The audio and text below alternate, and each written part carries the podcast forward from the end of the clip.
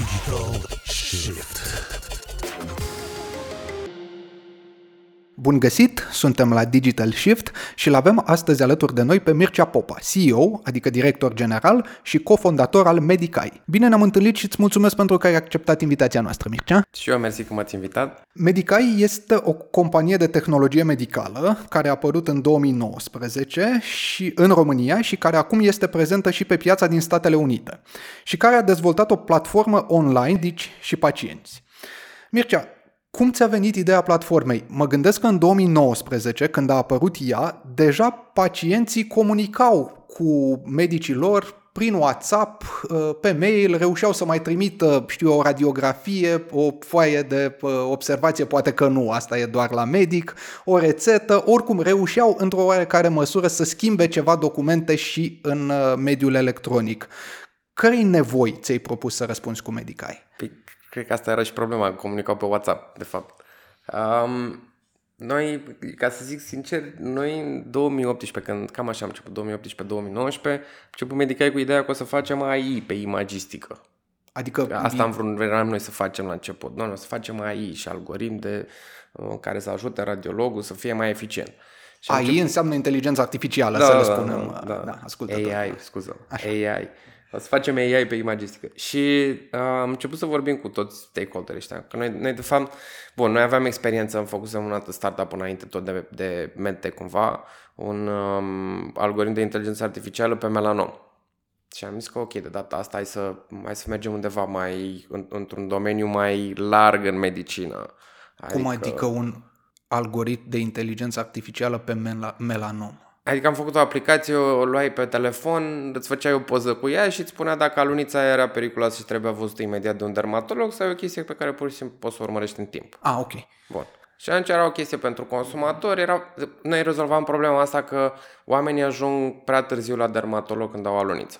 Ok, da. Bun, și cu medica am zis ok, hai să, hai să facem ceva mai, în, mai de impact în medicină, că melanomul până la urmă e o nișă. Mhm. Și din cauza asta, oricum, noi aveam experiență în, în zona asta de computer vision, știam să facem AI și am zis, ok, o să facem algoritmi de imagistică medicală. Mai sunt o mie de companii care fac asta, nu vreau să fie o mie una. Ok. Bun.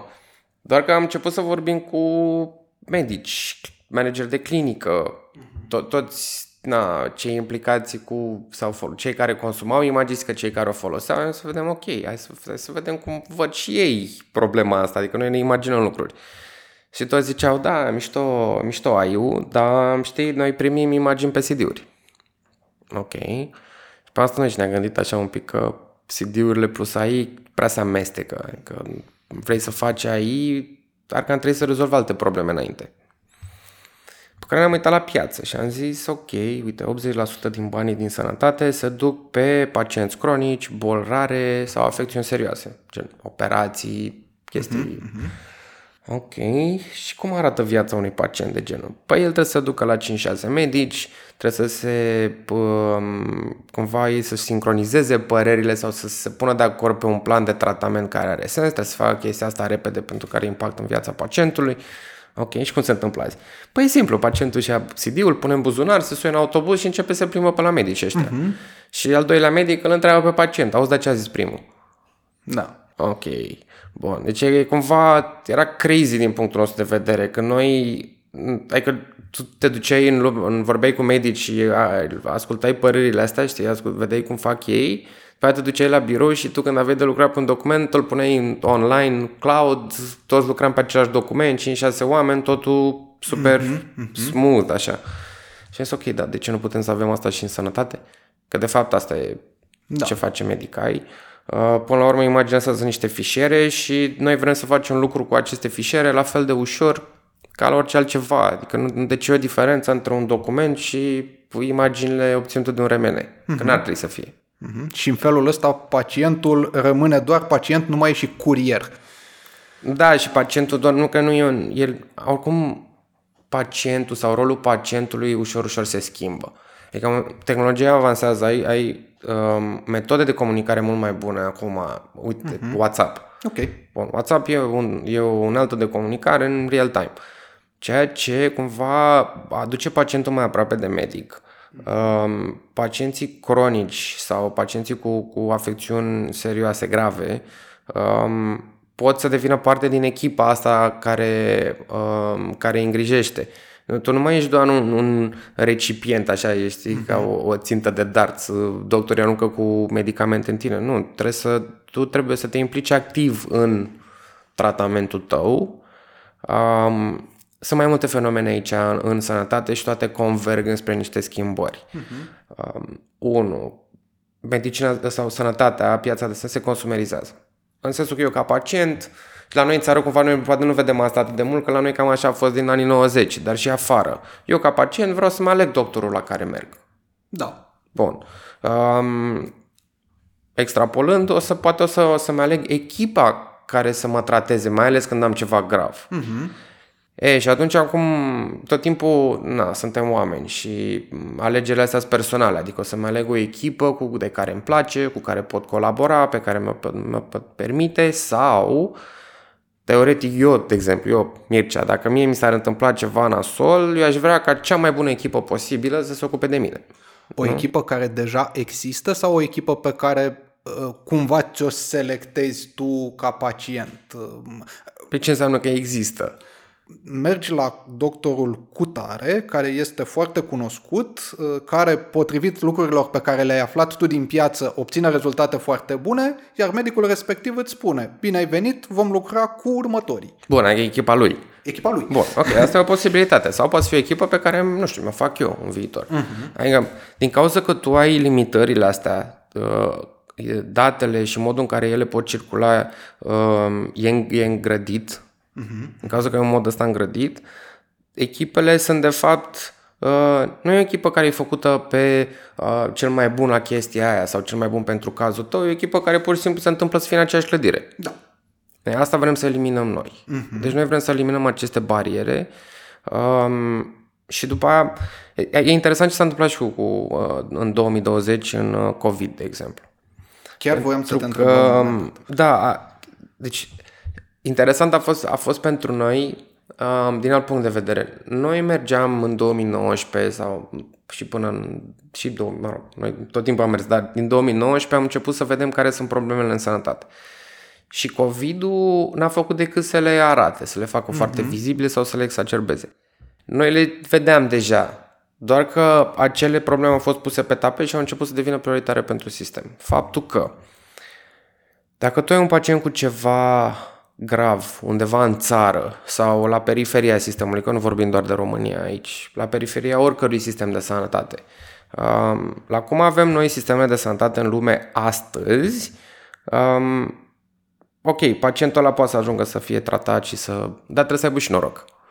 Da. Adică dacă ești într-un oraș mare, ai acces la servicii medicale bune și se vede și pe speranța de viață, se vede pe statistici.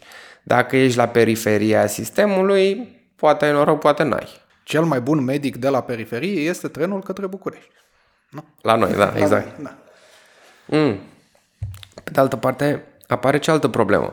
Um, ok, București unde? În gara de nord? Adică, ok, îți spune toată lumea, du-te la București. Mm-hmm. Și unde te duci? În gara de nord, pe stânga, unde? Um, noi, noi mai vorbeam cu medici de diferite specialități, că am început să facem o hartă, să vedem ce, ce probleme are fiecare specialitate. Dacă vorbești cu un radiolog, o să spună altceva decât un chirurg. Și ce vedeam era că, din cauza că pacientul trebuia să se plimbe cu cd în buzunar, uh, el ajungea la chirurg și chirurgul spunea, sigur, bună ziua, dar nu sunteți de operat. Uh-huh. Ok, pe și unde mă duc? Păi nu știu, încercați în altă parte. Din cauza că datele astea nu pot circula, prima problemă este să ajungă datele la medic. Medicul să poată să facă o evaluare și după aceea să ia o decizie. Uh-huh. Și noi ne-am dat seama că am putea să îmbunătățim foarte multe lucruri dacă dacă toată lumea ar avea acces la aceste imagini, dacă pacientul ar putea să le trimită sau el ar putea să le primească de la un colaborator, chirurgul nu ar trebui să mai vadă pacientul să petreacă 40 de minute cu el în cabinet. S-ar uita pe imagine înainte să vină pacientul, probabil că ar dura 5-10 minute. Ok, este un pacient care, pe care are sens să-l văd. Da. Hai să-l invităm la o consultație. Dacă nu are sens, ok, nu e de operat, cred că trebuie să facă recuperare, trebuie să facă chimioterapie, trebuie să facă orice trebuie să facă, hai să-l trimit la cineva care ar putea să-l ajute într-adevăr. Ok. Și aici toată lumea ar fi mai fericită. Nici pacientul n-ar mai face un drum cu un CD în buzunar să plătească niște bani pe care îi plătește să afle că, de fapt, n-ai ce căuta aici. Da. Chirurgul și-ar îmbunătăți calitatea fluxului de pacienți și toată lumea ar ajunge la tratament mai repede. Asta dacă ai avea... E, cam asta facem noi în imagistică și am... Asta, asta era în 2019-2020 am început să facem. În 2020 prima clinică cu care, care, i-a, care i-am vândut ceva, în ghilimele de rigoare. Um, și acum, mă rog, am, am crescut, am ajuns pe undeva pe la vreo 3000 de medici și începem să facem fluxurile astea între ei. O să mai dureze până... Concret, cine apelează la serviciile medicai și cum? Păi oricine consumă imagistică. Adică o clinică, un spital sau un medic în Și- regie și- și. proprie? Și, și, și. Ok. Ok. Um, deci medicii pot veni la noi să-și facă um, conturi. În conturile alea își pot urca imagistica pe care o folosesc, o primesc de la pacienți sau pot prin conturile alea să primească de la colaboratori.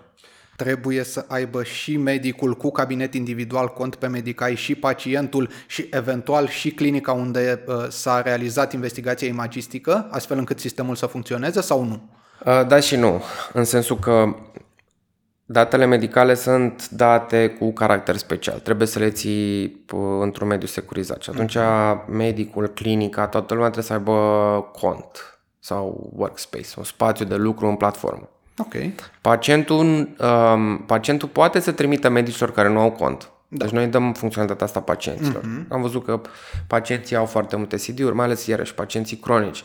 Au de-a lungul anilor făcute 5-10 RMN-uri. Le țin într-o pungă sub chiuvetă. Da. Ok, nu vrei să le ții acolo, CD-ul se strică, îl pierzi, îl uiți la doctor. Mm-hmm. Asta e altă problemă. Tu nu poți să te duci cu un CD la trei doctori deodată.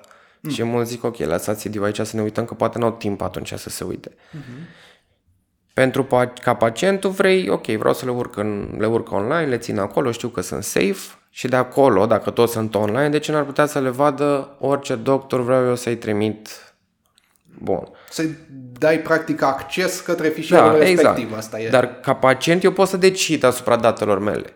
Uh-huh. Eu pot să-mi asum. Ok, eu sunt de acord să le expun public pentru că acel medic nu are cont. Da. Îi dau un link pe care doar el îl știe. La linkul ăla se pot deschide imaginile și îmi dă și mie evaluare. Va- Și aici noi vedem, um, vedem oportunitatea sau vedem mare, mare potențial în zona asta de navigare, turism medical, uh, second opinions. Tu ca pacient ai ceva, vrei o opinie de la cel mai tare expert din lumea asta, da? La poate la Polul Nord. Uh-huh. Ok, de ce să nu poți să-i trimit un link dacă la Renet la Polul Nord? Foarte bună idee. Bun, așa funcționează uh, sistemul cu medic individual și pacient. Cum îl folosesc uh, spitalele și clinicile? Mm, Îl pot folosi și ca un, știu eu, instrument de a-și manageria intern toată arhiva asta Da. de imagistică? Și, și nu doar asta. Um, bun, noi, deci, cam asta, cam asta a fost Cam asta a fost traiectoria noastră. Unu, la început am zis că o să facem AI pe imagistică. Uh-huh. Doi, ok, am văzut potențialul de colaborare și după aia am ajuns să construim o grămadă de infrastructură, că nu puteai să faci nimic cu imagistica în cloud sau online. Deci, um, undeva prin 2000 și ceva a început, a început să apară nevoia asta în sănătate. Medicii vreau și ei să lucreze de acasă, cum fac alții. Da. Bun. Um, bineînțeles, a fost dita mai discuția de telemedicină, care, într-un fel sau altul, s-a rezolvat în 2020, când telemedicina a devenit bună deodată.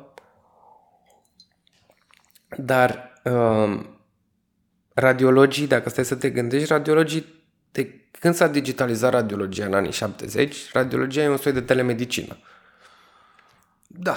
Pentru că imaginile pe care le vede radiologul trec printr-un cablu, de la RMN-ul ăla sau de la CT până pe ecranul radiologului, e un cablu. Uh-huh. Adică singura diferență între te- medicină și telemedicină în cazul radiologului e cât de lung e acel cablu. În loc să aibă 3 metri, are 3 km, dar uh-huh. e tot un cablu. Ok. Da. Radiologii au început să... Ok, vreau să lucrăm de acasă. De ce nu pot eu să stau cu un laptop pe plajă și să-mi interpretez imaginile E, și reiese că de fapt nu se poate pentru că imaginile astea sunt greu de transferat, sunt niște fișiere care de multe ori, nu știu, 1, 2, 3 giga, nu, nu poți să le trimiți pe mail. Ok. Da. Um, acum, de ceva ani încoace a apărut și GDPR-ul. În, în state există HIPAA, dar GDPR-ul e mai recent și îți spune GDPR-ul că tu trebuie să faci chestia asta într-un mod securizat. Tu nu poți să-ți asumi riscuri cu date pacienților, să le expui și, nu știu, poate le găsesc hackerii, poate nu le găsesc. Deci tu trebuie să securizezi chestia asta. GDPR-ul reglementează niște fluxuri, adică un principiu al GDPR-ului și asta vedem noi pă, de multe ori, e problema prelucrării excesive, care spune așa, tu nu trebuie să prelucrezi date personale uh, excesiv în sensul că dacă nu ai nevoie să faci ceva ca să livrezi un serviciu, nu faci, tu ca organizație. Da. Bun. Și asta se traduce în felul următor. Dacă un medic are acces la datele unui pacient, e acel pacient uh, tratat de, de, de medicul respectiv, că dacă nu e, doctorul nu ar trebui să aibă acces. Asta înseamnă prelucrare excesivă la nivel de organizație. E un exemplu, bine, mai sunt și altele. Exemplu clasic era dacă eu la un, uh, într-un call center tu mă sun pe mine să-ți rezolv o problemă și poți să-mi dai pat, ultimele patru cifre din CNP și te identific 100%, de ce mi le cer pe toate? Uh-huh. Cam așa e și la... Uh, bun, la medicină e un pic diferit, pentru că Ok, tu ca medic pacientului poți să-i ceri toate datele, că nu știi de unde sare iepurele de foarte multe da. ori, dar tu ca medic să vezi datele tuturor pacienților, de exemplu, e o problemă. Și aici, da. De asta soluțiile astea pe care le vedem, VPN-uri, vedem mm-hmm. foarte mult în sănătate și uh, în toate țările.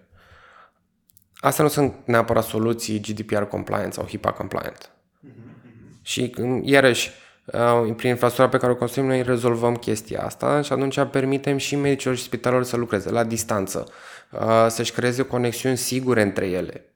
Asta era una dintre problemele tehnice și de ce, nu s-a, de ce n-a apărut teleradiologia sau nu a apărut alte fluxuri între spitale sau între medici și spitale, bun, medici și spitale în sensul că medici care nu sunt în acel spital. Da, da, da. Și putem vorbi și de chestii mai avansate, adică de ce să nu poți vedea imagine pe mobil? Mm-hmm. Se poate la momentul de față? Medica da. oferă posibilitatea asta pe Android, pe da. iOS, da? da? Ok. Da. Eu ca medic, de exemplu, sunt undeva și vreau să am colaborări cu trei clinici și vreau să văd imaginele la, la trei clinici, să văd ce s-a întâmplat cu cei trei pacienți ai mei. Pot să intru de pe mobil acum să văd. Câte clinici și câte spitale lucrează cu medica acum? În momentul ăsta vreo spitale clinici, cred că vreo 50. Toate din București sau și din țară? Nu, nu, nu. Și din țară și mai avem și niște colaborări internaționale. Ok. Um, undeva la vreo, cred că 3000 de medici uh-huh. Și pot, uh, inclusiv 3000 uh, de medici înseamnă și cabinete individuale, nu e... Da, oriunde sunt acei medici. Nu... Așa. Uh, și reușesc să schimbe imagistica medicală doar prin intermediul Medicai? Oferă platforma posibilitatea asta? Da. Și ca volum. Bun, ce fac ei în rest nu știm. Adică, okay. da, dar da, da, pe de asta facem. Uh-huh. Adică noi, noi de fapt suntem o, o rețea de colaborare uh-huh. care se plasează cumva deasupra serverului ăsta de imagistică prezente în spital, fie ele on-prem sau cloud și noi permitem colaborare. Deci practic permitem fluxurile astea de date între uh, medici, spitale, instituții, poate să fie și instituții de research, nu doar spitale neapărat cu scop uh, clinic și uh, facem tot traficul ăsta compliant. Că de fapt asta e. Uh-huh. Cum facem asta e secret sauce nostru, cum facem chestia asta. Pe partea de stocare, la momentul ăsta permite legea să stochezi imagistica doar în cloud? Sunt și domenii unde nu permite, de exemplu la facturi. Legea nu-ți permite să ții totul doar în cloud. Îți impune să ai și niște dosare tipărite pe un raft. Cum e la imagistică? Păi, Da, la facturi cumva asta pentru că factura inițială ajunge undeva fizic, a fost uh-huh, creată fizic undeva și dacă tu ai creat-o trebuie să o ții. La imagistică de multe ori nu există fizic, există, e o informație care există doar digital. Ok, deci poți. Da, da, da. Și um, culmea e că cloud devine mult mai sigur decât să ții, decât să ții imagistica asta sau datele on-prem. Uh-huh. Îți cumperi un server, ai cheltuieli foarte mari, să-l întreții, uh, se strică, trebuie să, nu știu, la 2 ani îi faci un upgrade, că s-a învechit, mm-hmm. devine obsolet, mă rog. Uh, plus că mai, problema de securitate aici e toată lumea și aici e cumva interesant. Toată lumea zice, a, pe nu, noi nu vrem să ducem datele în cloud pentru că e mai sigur uh, on-prem. Ok, dar știi, când, când ții serverul la tine în birou, e mult mai ușor să vină cineva să bage un cablu în acel server. Pentru că el există fizic undeva. Sigur că da. da? În cloud na, într-un data center, ai au câini de pază, mm-hmm. totul e monitorizat, Uh, Folosiți clouduri uh, publice, clouduri uh, de la furnizorii mari internaționali sau sunt Da, sunt, noi suntem agnostici, adică pentru noi a fost important să putem folosi orice provider. Uh-huh. Nu pentru că ne doream noi, dar am avut cazuri în care anumite spitale ziceau, uite, noi lucrăm cu furnizorul ăla sau noi vrem cu celălalt. Uh-huh, uh-huh. Și dacă iau datele acolo, nu poți să vii tu să zici, hai că... Bun, și atunci noi practic am creat această infrastructură descentralizată de stocare a datelor și după aia orchestrăm fluxurile între ele.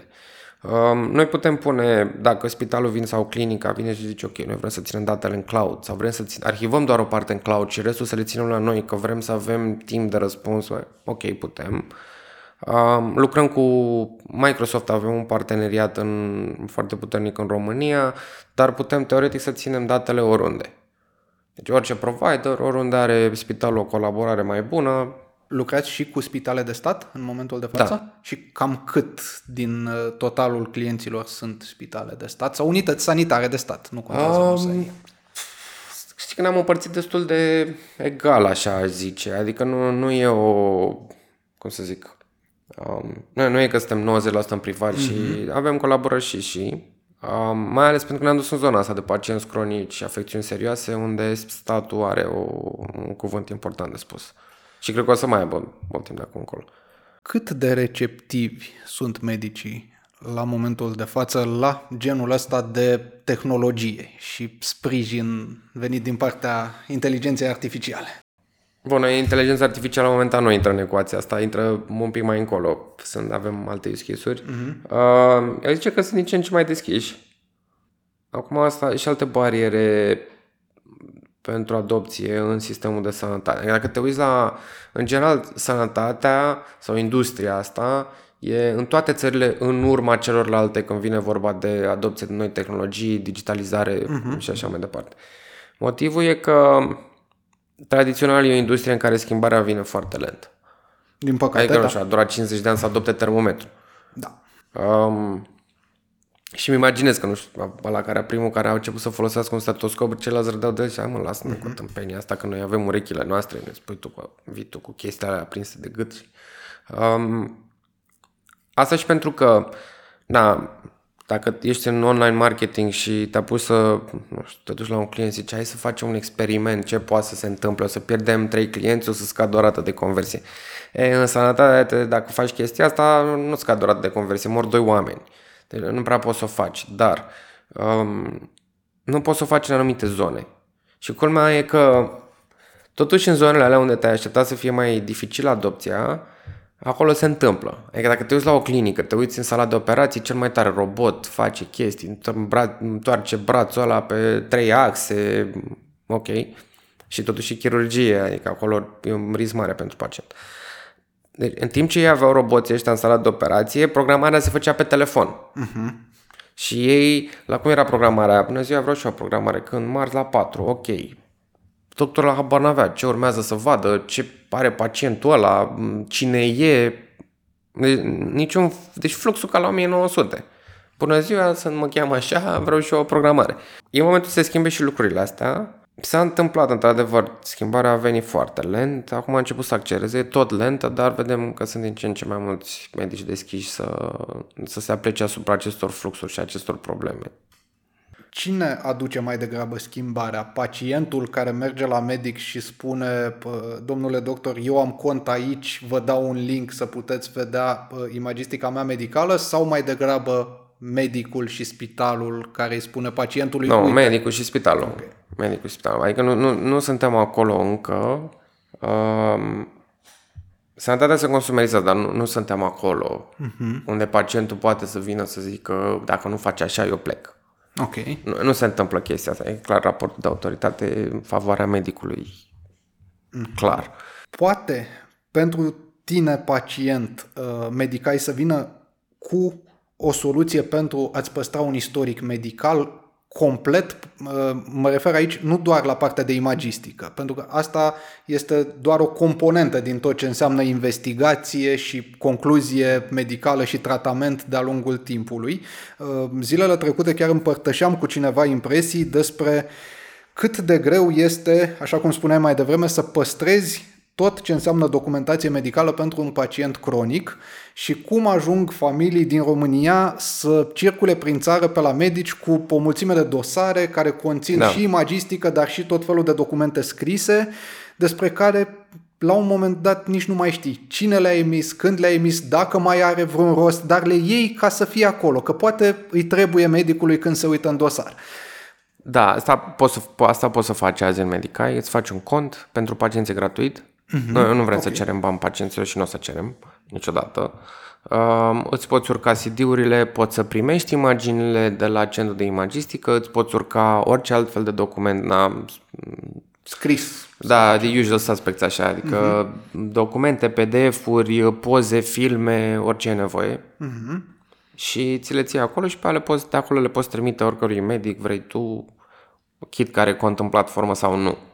Uh-huh. Adică dacă, nu, dacă vrei să trimiți, că nu știu, mai vrei să iei un second opinion la New York, îți, uh, îți faci un noi, dosar deci un, ca, un, ca un folder uh-huh. în care îți pui imagistica, fișierele ce vrei tu să adaugi, ce e relevant pentru situația respectivă, generezi un link și trimiți linkul. În cazul în care acel medic nu are cont la noi. Ok. Deci poți face asta ca pacient astăzi, da. Pentru că ai pomenit de New York, spunem cum a ajuns Medicai peste ocean în Statele Unite. Când ne gândim la Statele Unite, noi ne gândim la un standard foarte, foarte înalt de, de digitalizare, pentru că acolo există Silicon Valley, acolo uh, încep unele dintre cele mai cunoscute startup-uri din industrie uh, și totuși, iată, startup-ul tău creat în România a ajuns pe piața din Statele Unite. Cum? Uh, da, eu au Silicon Valley, acum, na, Um, cele mai mari, cred că cele mai mari companii s-au creat acolo pentru că au și avut probleme de rezolvat și au piață. Deci okay. asta e una din problemele noastre ca startup uh-huh. în România, e că piața nu e destul de mare. Um, decizia de a merge în, în state a venit după ce ne-am uitat și noi la câteva piețe să vedem unde are sens. Cea mai mare piață de sănătate e în Statele Unite și au și cele mai multe probleme. Uh-huh. Adică dacă te uiți acolo, în România cheltuie, nu știu, 4-5% din PIB și asta nu mai știu, din PIB pe sănătate, Statele Unite cheltuie aproape 20%. Adică sunt foarte multe ineficiențe în sistem, cum a fost gândit acel sistem, plus că, într-adevăr, și, și, și pe noi ne-a surprins că ce rezolvăm noi, nici acolo nu era rezolvat. Deci nu există o soluție astăzi să iei datele astea imagistice, să le duci în cloud, Uh-huh. Ok, poți să duci în cloud, dar nu poți să duci într-un mod scalabil, nu poți să conectezi diferite instituții, nu poți să faci chestia asta într-un mod securizat um, și să fii, mă rog, în linie cu toate prevederile GDPR și HIPAA. Nu, tehnic, nu se poate azi. Și asta rezolvăm noi. De asta ne uităm de asta ne uităm la Statele Unite și de asta am decis că următorul pas să fie acolo. Plus și alte motive investiții, ne trebuia un vehicul care să suporte um, și de fapt ne trebuia un vehicul într-o legislație care să suporte anumite lucruri. Am înțeles. Cum, cum suntem noi, românii, ca pacienți în comparație cu americanii? Poți să-ți dai seama de diferențe și similitudini din modul în care folosesc oamenii medicai? E, hm. Da, e, e, există diferențe. Acum nu-mi dau seama dacă e diferență de... Bun, și românii sunt... Da, există un spectru, ca la români și la americani. Pe partea cealaltă există diferențe de comportament prin simplu fapt că noi suntem mult mai obișnuiți să plătim din buzunar uh-huh. produsele de sănătate, mă la medic să plătesc o consultație, nu e ceva neobișnuit.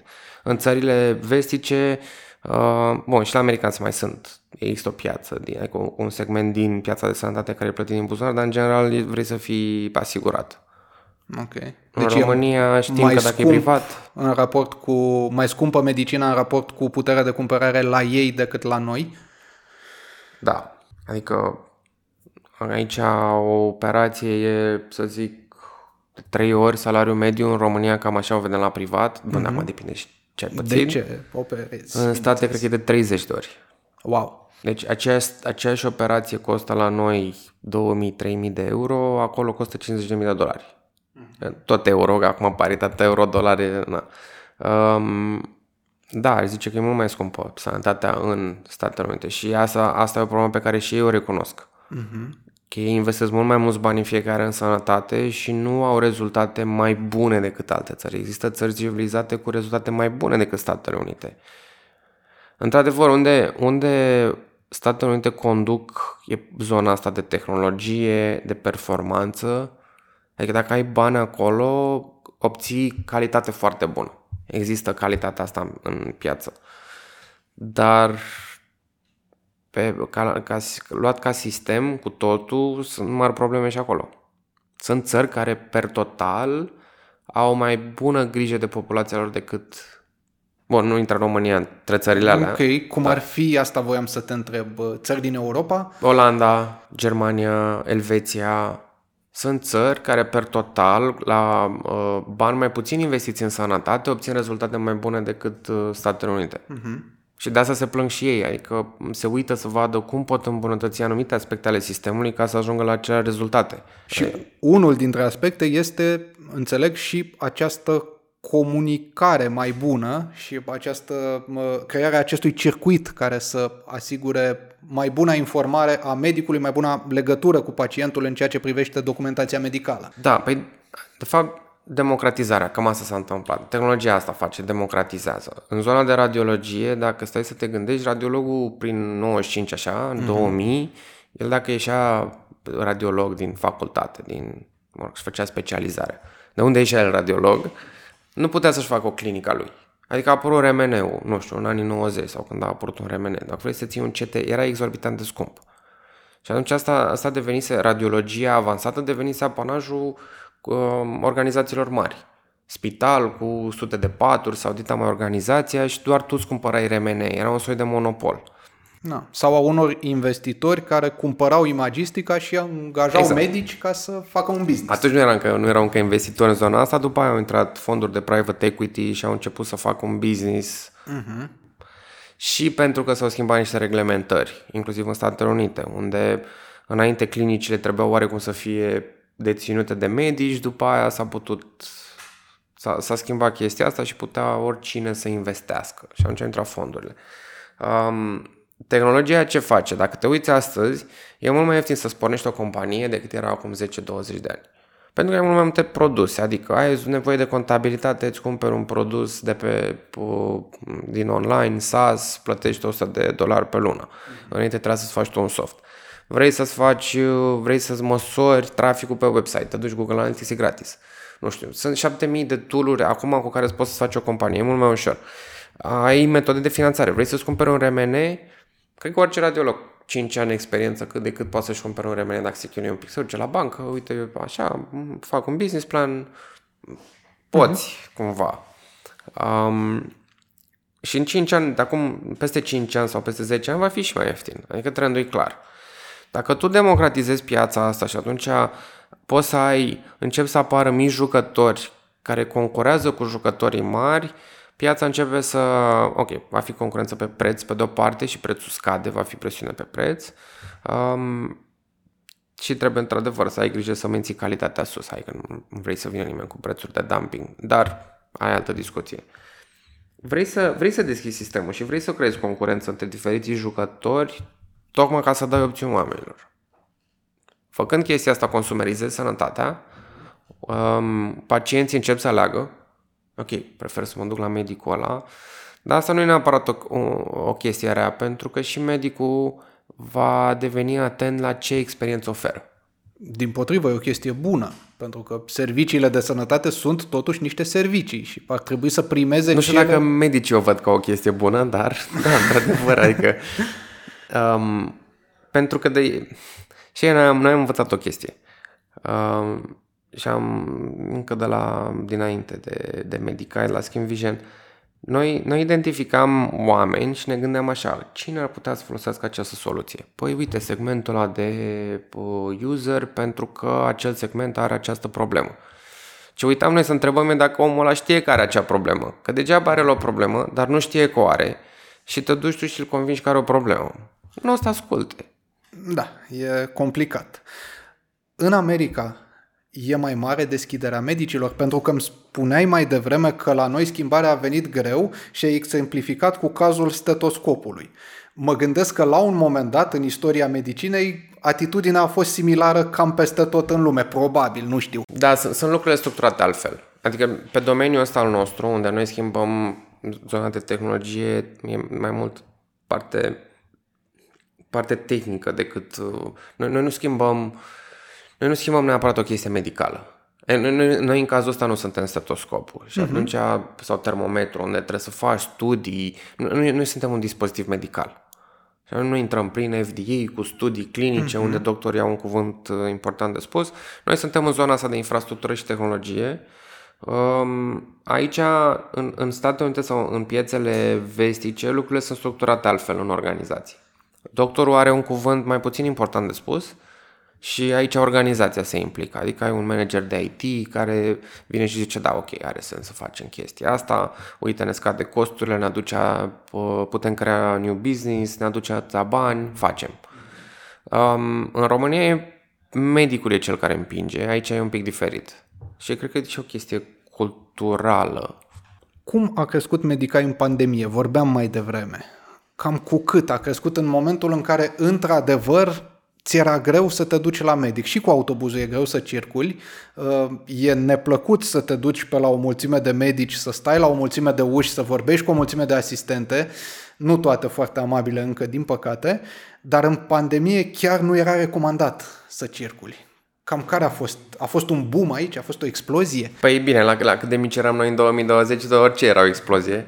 Am, adică primul client, iarăși, cred că în aprilie 2020. Uh-huh. Mhm. Atunci am început noi să Um, și depinde ce înseamnă pandemie. Ultimii doi ani, na, suntem de 10-15 ori mai mari decât eram atunci. Cam asta a fost creșterea. Practic ați crescut odată cu pandemia, dar nu doar pentru că a fost pandemie, ci pentru că așa s-a și întâmplat. Ați început cam pe da, la începutul perioadei respective. Pandemia a fost și bună și rea pentru noi. Mhm. De ce um, a, bună, mă rog, bună. Cât de bună poate fi o pandemie. Dar um, a fost bună în sensul că problemele pe care le vedeam au fost cumva scoase la lumină. Uh-huh. Și au fost făcute evidente. Și faptul că sistemul de sănătate nu e flexibil, tu nu ai coridoare de pacienți azi, tu nu le poți crea cum vrei. Trebuie să le creezi pe niște, nu știu, uh, pe niște trasee uh, prestabilite. Um, e foarte greu să faci un doctor de familie să lucreze cu un expert, un doctor de familie din Moldova, să lucreze cu un expert din București. Uh-huh. Sau uh, medicul de familie din Moldova cu centrul de imagistică din Moldova, cu specialistul din Moldova, cu centrul de excelență din București. Dacă datele alea circulă pe CD, ai o mare problemă, e foarte ineficient. Deci, sistemul de sănătate cum e el făcut astăzi, uh, e inflexibil. Gândește-te și altfel. Gândește-te că spitalele au fost construite pe criteriul următor. A venit unul, a donat clădirea și a zis aici va fi spital fără să aibă circuitele necesare unui act medical. Nu existau circuitele alea, adică nu, la, la momentul respectiv nu era nu, nu se vedea nevoia asta. Noi nu înțelegeam medicina atât de bine încât să vedem că oh, trebuie să ne abordăm holistic mm-hmm. acest pacient. Noi nu știam asta atunci. Ai de asta ai dermatologia cu ortopedia în aceeași clădire, au acces la aceleași date, folosesc aceleași sisteme, dar nu comunică niciodată, că nu are sens. De fapt, ortopedul ăla sau dermatologul, nu știu, ortopedul ar trebui să vorbească cu un radiolog specializat uh-huh. pe musculoscheletal. Nu prea avem specialiști în România pe partea asta. Ar trebui să vorbească cu un doctor de familie. Zic, ok, vezi că și-a rupt piciorul al uh-huh. meu pacient și trebuie să-l trimit la tine. Ok, nu trimit, trimit la un RMN, trimite la unul specializat, un radiolog specializat să vedem ce e de făcut. După aia recuperare. Um, câte spitale unde vezi ortopedia și recuperare într-adevăr? Foarte sau puțin. America. Um, de asta, fluxurile astea nu sunt făcute și ce, asta cumva încercăm să rezolvăm. În momentul în care vii cu o infrastructură care are sens, e scalabilă în cloud, toată lumea e în același loc, poți să faci fluxuri smart acolo. Mm-hmm. Asta a scos la iveală foarte clar pandemia și asta înțeleg că a fost partea bună, dar care a fost partea rea? Păi partea rea e că în pandemie toată lumea stinge incendii, nimeni nu se gândește la viitor. Adică tu ai probleme, noi mergeam și vorbeam cu manager medici, zicea, băi, lasă-mă că sunt, uite, am aici o mie de oameni, abia respiră, i-am pus pe coridoare, hai să vorbim mai încolo.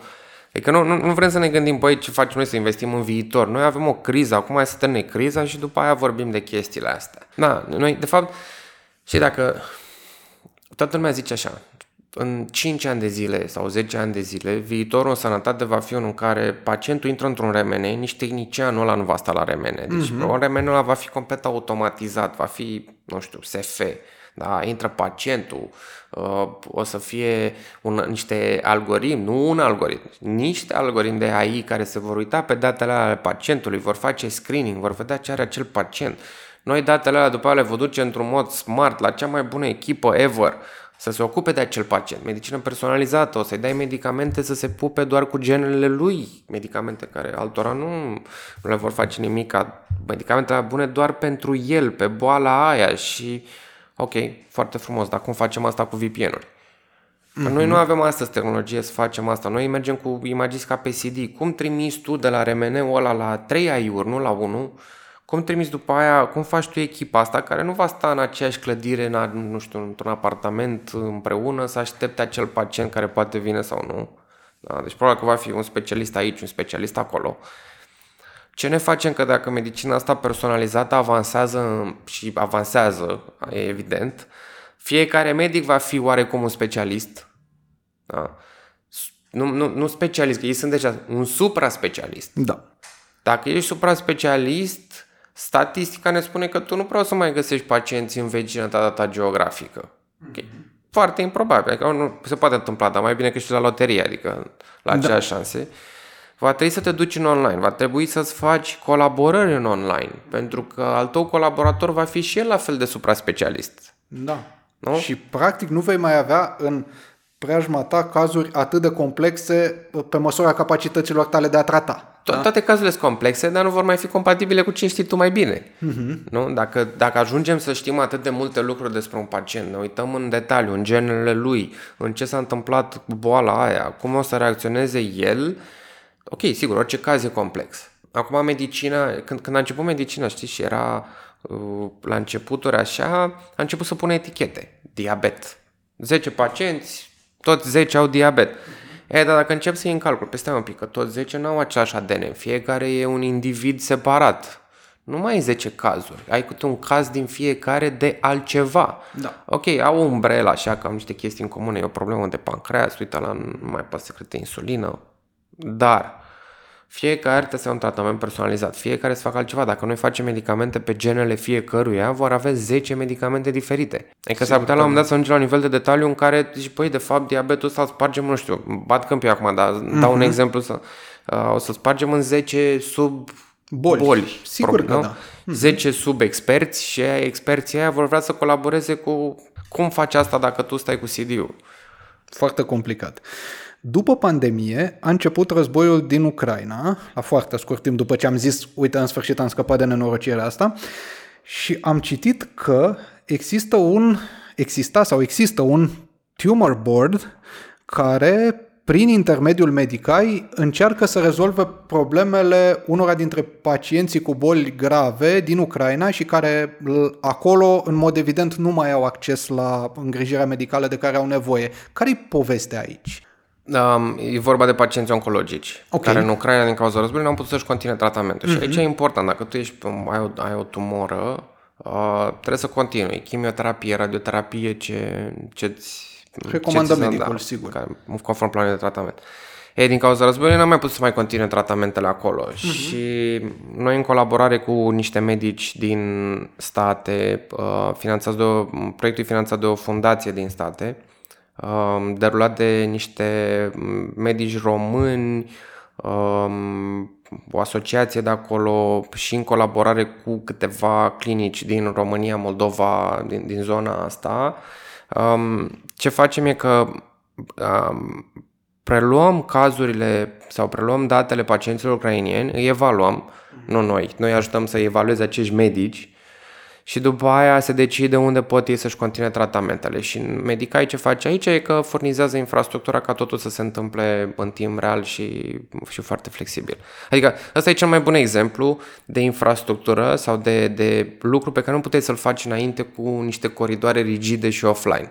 Du-te, ia CD-ul dintr-o zonă de război, uh, trimite la 10 medici, adică până venea opinia înapoi, se termina războiul. E, și noi facem toată chestia asta, am, am putut să o setăm foarte repede și să o facem în, în timp real. Cam câți pacienți beneficiază de serviciile astea acum, din câte știi?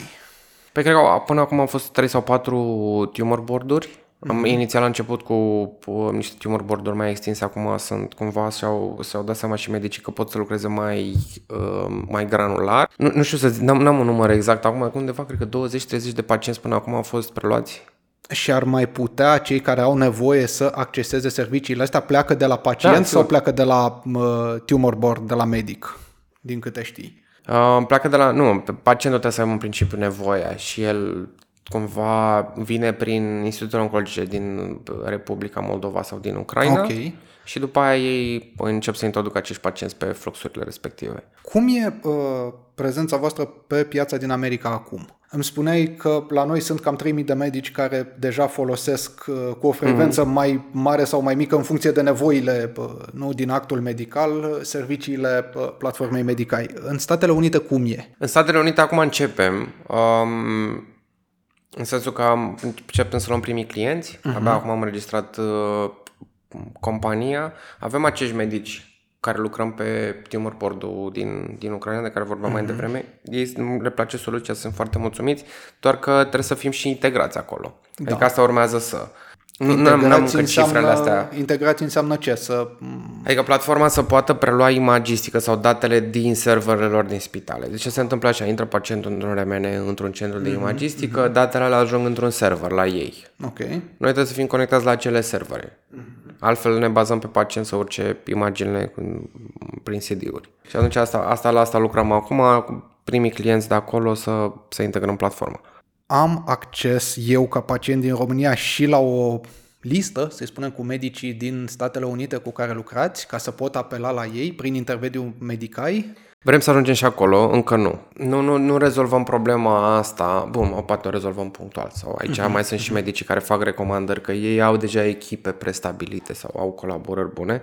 Noi medicai încă nu recomandăm sau, sau nu facem vizibilă lista de medici. Avem câțiva listați la noi pe site. Okay Um, dar uh, încă nu o facem la nivel global, să zic, mm-hmm. cu toată comunitatea noastră. Mă gândesc că aici... O avem un plan, dar okay. încă nu. Da, încă n-am ajuns acolo. Da, da, mă gândesc că aici ar fi și o problemă de uh, integrare a unor servicii de plată, pentru că apelând la un medic din Statele Unite, sigur că îi cer o părere sau o, o a doua asta părere, deja dar trebuie facem. să-l și plătești pentru ea, nu? So, asta, asta există, deci prin platformă medicii pot cere bani pentru servicii. Am văzut nevoia asta. Uh-huh. Um, care ne-am gândit la început, ok, uite, noi ajutăm medicul să ia datele imagistice, dosarul pacientului, tot, tot, tot, dar ce facem dacă medicul ăla vrea să fie și plătit sau vrea să-și facă un serviciu nou. Dacă o clinică vrea să-și creeze un serviciu de second opinion sau, nu știu, telemedicină și trebuie să includă imagistică în, în fluxul respectiv, ok, ne preluăm și, și plățile pentru ei. Asta există deja.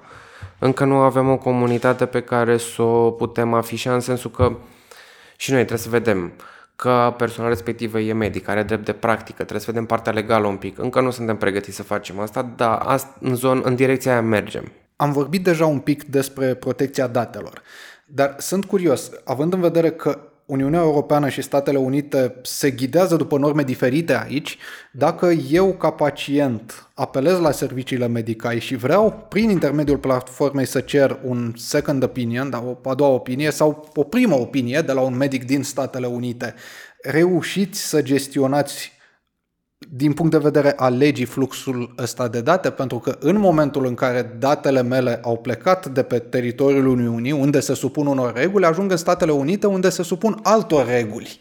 Dacă, și invers. dacă Că- medicul din state tratează un pacient din Uniunea Europeană, trebuie să respecte GDPR și el. Ok. Astea sunt, adică mm-hmm. după aia mai sunt și alte legi, adică depinde. Dacă vorbim doar de HIPAA și GDPR, da, noi suntem și HIPAA și GDPR compliant. Mm-hmm. Um, mai sunt în schimb și alte legi. Depinde ce opinie ți oferă. Are drept de practică, nu are drept de practică. Dar astea sunt mai mai degrabă legi medicale. Adică, un second opinion e ok. Second mm-hmm. opinion în general e cam mm, foarte slab reglementat. Se poate face. Uh, Prima opinie e o problemă. Adică în momentul în care tu ca medic îți dai cu părerea pe un pacient care n-a fost diagnosticat. Și atunci încep să apară discuții. Este, are medicul la drept de practică. De exemplu, dacă eu aș pune un radiolog din România să se uite pe remeneurile făcute în state, uh-huh. că e mai ieftin, nu știu, sau e mai eficient, sau Da. habar n-am. Acel radiolog trebuie să aibă drept de practică în state. Și în state nu e că ai un drept de practică pe toate Statele Unite. Statele Unite. Tu ai drept de practică în fiecare stat. Mm-hmm. Asta e o problemă, apropo, și de ce vorbeam mai devreme de sistemul din state. E o problemă, pentru că nu poți să faci telemedicină dintr-un stat în altul. Adică trebuie să ai licențe cross-state și Ok. asta a fost o înțeleg. chestie E, dar tot nu ai medici care să poată să practice medicină în toate cele 50 ceva de state din, din, din, din America. Ok. La fel și în, din România. Tu ai un radiolog, ai putea să-l folosești, e mai ieftin, dar cum, te, cum rezolvi partea asta cu dreptul de practică? El trebuie să fie recunoscut de un board din statul uh-huh. respectiv. Adică el să vină să zică, da, mă, uite, el chiar știe ce zice, nu, nu ghicește pe remenul ăla. Din cât ai văzut, nivelul radiologiei de la noi este similar cu cel al radiologiei din Statele Unite, mă refer la acuratețe. Și nu te întreb întâmplător, eu am avut o experiență personală, am mers cu cineva, cu un prieten care avusese aici investigații radiologice, nu aici în București, erau într-un, în Galați, într-un alt oraș din țară. Și odată ajuns și într-o clinică din Viena, medicul chirurg s-a uitat pe radiologie și a zis ok, am văzut, mâine dimineață ne refacem aceste investigații aici la noi. Bun, se întâmplă și asta. Acum depinde unde sunt făcute. Uh-huh. Uh, e o problemă asta, calitatea imaginilor. Și, pe de altă parte, eu nu știu să zic în acest caz dacă au preferat să facă un remene ca să mai fac un remene sau Poate. chiar era nevoie. Uh-huh. Ce pot să spun e că da, într-adevăr, sunt cazuri unde e nevoie să-l refaci, uh-huh. pentru că na, asta era aparatură care exista în locul respectiv și poate ei în Viena aveau o alternativă mai bună sau poate nu era nevoie. Se întâmplă, nu da. știu cazul respectiv. Uh-huh, uh-huh. Afară tendința e de supra-specializare. Și la noi a început să se întâmple chestia asta. Noi, noi legal, noi încă n-am, noi, la noi nu e recunoscută legal, adică tu nu poți să fii radiolog supra-specializat. Și ar fi mhm, cazul să se întâmple. Pentru că, iarăși, medicina avansează, începem să, să, să intrăm într-un nivel de detaliu în care nu mai poți să fii expert și de la și de la și de la. Da. Ești expert în toate, ești expert în nimic. Trebuie să fii expert în ceva, să mergi pe nișa ta, să te, te concentrezi pe ea. Uh, medicii încep să se specializeze la noi, dar o fac într-un mod neoficial. Ai zis, ok, uite, eu asta fac, trimiteți-mi mai mult cazuri de genul.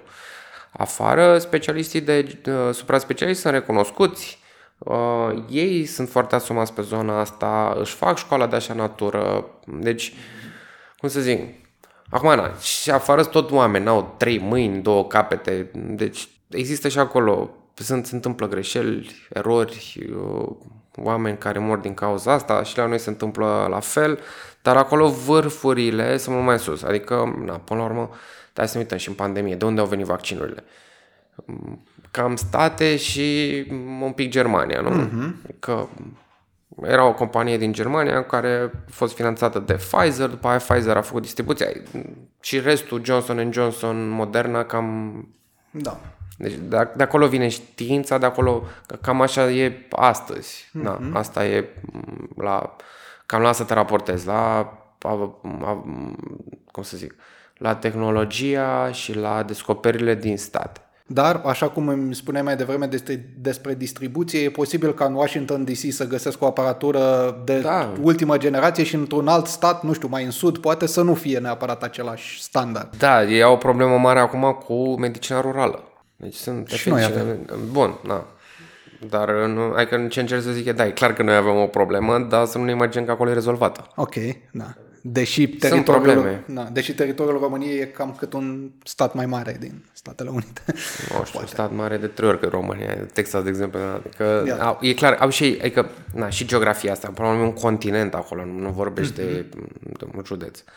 Um, au distanțe mult mai mari, ai probleme când pacientul trebuie să ducă la specialist, trebuie să conducă 3 ore.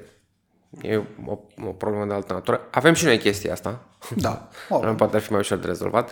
Um, dar nici acolo nu sunt rezolvate. Adică de ce ne afectează asta? Pe noi ne afectează, pe noi România ne afectează că nu avem o hartă să ne înghidăm, să zicem, uite, hai să vedem cum a rezolvat aia când era o situație noastră, că nimeni mm-hmm. nu a mhm. rezolvat într-adevăr. Și pentru noi medicai e important de știut pentru că putem avea un impact și acolo. Mm-hmm. Nu zic că uh, piața din Statele Unite e mică, doamne ferește, foarte mare, dar te-ai gândit să extinzi Medicai și în alte state, în afară de, de America? Nu știu, poate în alte țări din Europa? Da, da, da. Deja avem colaborări. Noi, noi facem niște uh, proiecte cu companii farma, okay. unde ajutăm pacienții cu boli rare, în general, să ajungă la experții care pot trata. Iar și mhm. aceeași problemă. Uh-huh. Dacă ai o boală rară și sunt foarte multe boli rare, unde uh, până acum 2, 3, 4, 5 ani nu exista tratament. Și acum apare tratament și ne confruntăm cu faptul că specialiștii nu știu să diagnosticheze acea boală. Da. Și nu știu să diagnosticheze de ce. Păi în trecutul nu aveai tratament. Și atunci nu, nici nu era o prioritate pentru medic. Oricum vreau, vreau să facă pentru că era însemna o condamnare la moarte pentru acei pacienți. Mm-hmm. Adică, ok, ți-am pus un diagnostic, nu este tratament, înseamnă că nu să fac nimic. Mai bine nu, nu, nu diagnostichez eu... și ținem oh. din aproape în aproape cât se poate. Acum este tratament. Și avem problema asta că nu diagnosticăm destui, mm-hmm. destui pacienți. Și ceea ce facem noi e că noi zicem, uite, există acum acest panel de experți available online, unde specialiștii din teritoriu pot trimite și pot primi un răspuns. Și chestia asta accelerează foarte mult tratamentul uh, pacienților. Descoperirea, deci scurtăm odată călătoria pacientului de la suspiciune la diagnostic și pe la diagnostic la tratament. Um, singurii, mă rog, cumva companiile interesate de asta sunt companiile farma. Ar trebui să fie și alții, da. Mm-hmm. uh, și facem chestia asta, inclusiv acum avem un proiect pe câteva țări din Europa Centrală și de Est. Ok. Cu un partener farm. Cum finanțezi toate lucrurile astea? Doar din uh, abonamentele pe care le plătesc cei circa 3000 de medici din România care folosesc? Noi nu, da, noi nu, noi nu cerem bani medicilor, deci noi okay. nu monetizăm așa. Noi cerem bani clinicilor spitalelor cu care ne integrăm. Uh-huh centrul de imagistică și așa mai departe. Mai avem proiectul asta Pharma și ne finanțăm din investiții. Deci noi, ca orice startup de tehnologie, mergem la fonduri de investiții VC sau capital okay. de risc și uite, noi vrem să facem chestia asta, acolo o să fim în 2-3 ani, investește în noi. Unii investesc, ați... alții nu. Cât ați adică, reușit să atrageți? Uh, noi până acum, da, ca finanțări undeva pe la un, un milion jumate de, uh-huh, de euro, dolar, că nu mai contează cum le zici. Uh-huh. Uh, în doi da, ani. în acești 3 ani, 4. Ok. Da. Cum crezi că va arăta viitorul? Mi-ai spus deja că uh, există posibilitatea să uh, fie o experiență poate mult mai plăcută pentru pacient. Da?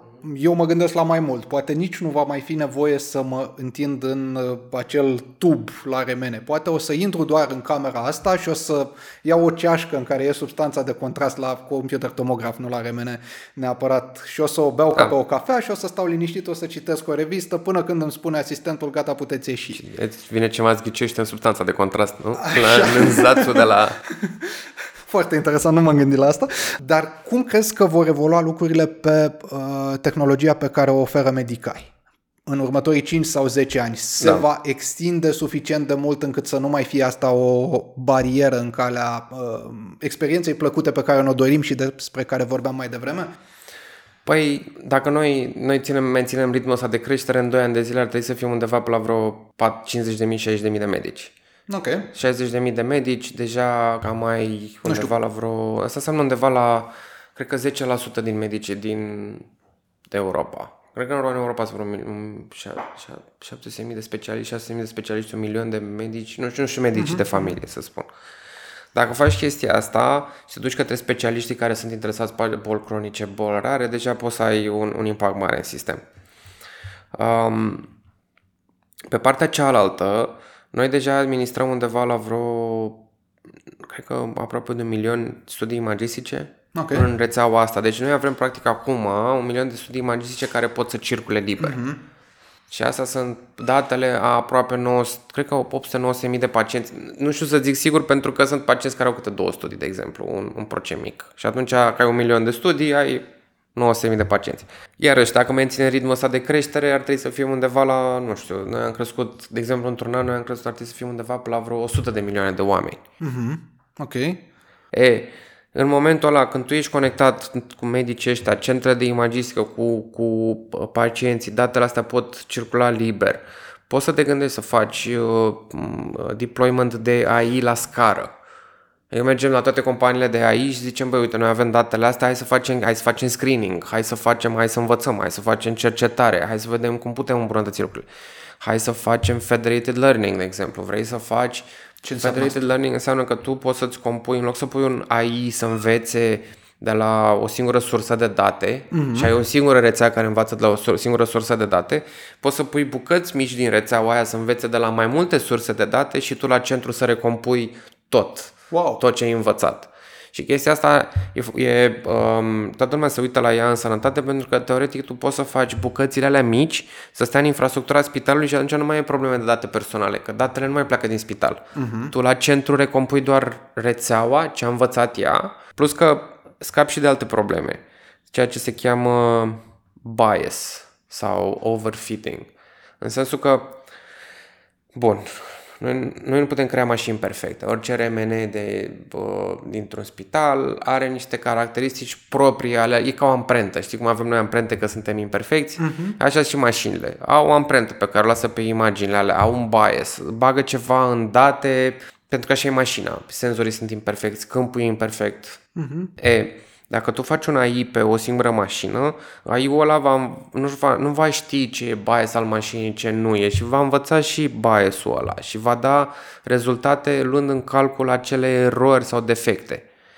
Poți să ai surpriză în momentul în care te duci cu AI-ul ăla antrenat pe o mașină, că te duci pe altă mașină, să nu mai meargă la fel de bine, pentru că sunt alte, alte artefacte introduse în datele alea. Când faci când faci învățarea asta pe mai multe mașini, uh-huh. ai eliminat problema asta. Că rețeaua învață pe toate, atunci ai mult mai multe șanse să, să, să-ți dai seama mai corect ce e informație validă, ce e artefact. Adică ce e creat artificial. Sună nemaipomenit.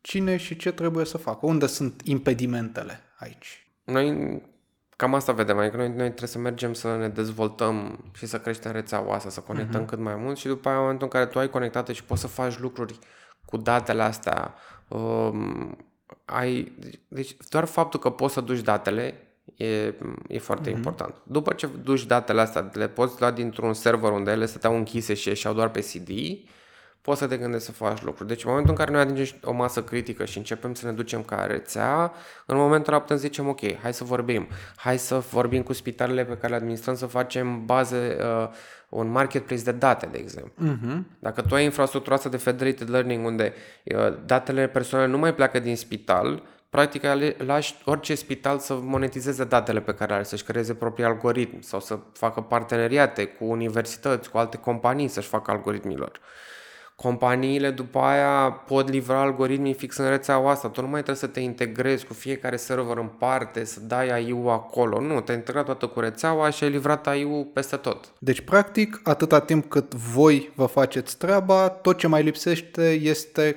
ca și medicii să fie receptivi la noi și sistemele administrative Bun, din da, medicale da, da, exact, Statele Unite. Și, așa, și manager și, bun, și IT și... Dar uh, după aia, nu știu, adică viitorul văd și așa, după aia pacientul. Adică mă aștept companiile astea, de exemplu, companii de AI să facă campanii de screening targetate către pacient. Dacă tu ai imagine, deci noi, noi putem, nu știu, într-un an de zile, de exemplu, în România, să vii să zici așa, ai un uh, CD ai vreun, ai vreun RMN CT făcut la vreun spital sau clinică din rețeaua noastră, vină la noi, arată uh-huh. că tu ești și eu îți trimit ție toate imaginile pe care ți le pun în cont, tu ca pacient. Și tu faci ce vrei cu datele tale, că sunt ale tale. Deci, practic, nici măcar nu va mai trebui să te străduiești tu să-ți alcătuiești propriul istoric medical, ți-l va asigura furnizorul da, de servicii de sănătate. Și tu arată că tu ești și sunt datele tale. Vrei să-ți iei datele din spitalele astea, eu ți le iau, ți le extrag de pe unde le ai și ți le pun în cont. Vrei să le trimiți, să-ți iei un second opinion, vrei să... Ok. Pasul 2. Dacă aceste companii de AI în 10-15 ani vor zice ok, vreau să fac campanie de screening, nu știu, sau vreau să faci un serviciu către pacient, ok, hai să vorbim uite, noi ținem imagistica asta pentru pacient, e foarte simplu să-ți trimit datele acelui pacient, să-i dai o interpretare, evaluare, uh-huh. ce serviciu îi dai. Putem să luăm pacienții ăștia, nu știu, sau te poți gândi, ok, dacă tu ai sistemul conectat, hai să faci un AI de navigare.